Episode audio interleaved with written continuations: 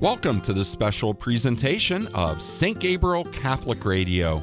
We're pleased to bring you this Gospel Reflection from Bishop Earl K. Fernandez for the first Sunday of Advent, from the Gospel of Mark, chapter 13, verses 33 to 37.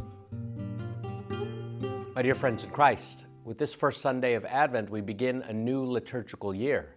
Advent, the first 2 weeks, are directed toward preparing for Christ's coming at the end of time, while the last 2 weeks of Advent are for preparing for Christ's birth in time.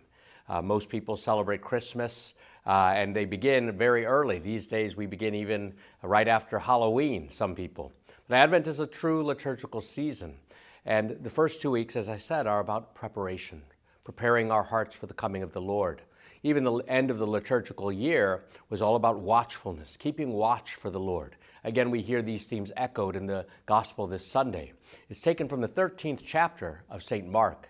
Now we begin a new liturgical year, and we will hear from St. Mark's gospel all year. But it's taken from the 13th chapter, where Jesus has gone away with Peter and Andrew, James, and John, and he begins to tell them about the end times, and really toward the destruction of the temple, the various signs that might accompany the destruction of the temple. And he urges them to keep watch.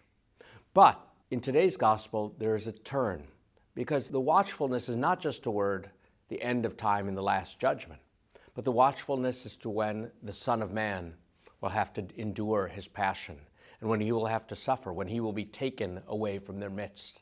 They need to use the time that they are given now to prepare their hearts so that they can continue the mission of Jesus. Of course, they are less than watchful. We know that they will even fall asleep in the Garden of Gethsemane when Jesus is apprehended. We know that Judas will betray Jesus with a kiss, that Peter will deny him. All of these things will lead to the Lord's passion, death, but also look forward in hope to the resurrection. But Advent is a season of preparation, preparing our hearts to receive the graces that God wishes to give us now, and so that we might share in his life in eternity. We want to prepare our hearts too for the coming of the Lord in time, but that begins with repentance. The next 2 weeks of Advent, we'll hear about John the Baptist and his call to repentance, of turning our hearts toward the Lord.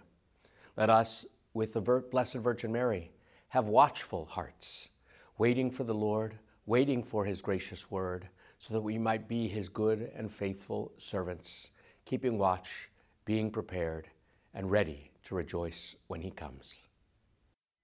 We hope that you've enjoyed this gospel reflection from Bishop Earl K. Fernandez for the first Sunday of Advent.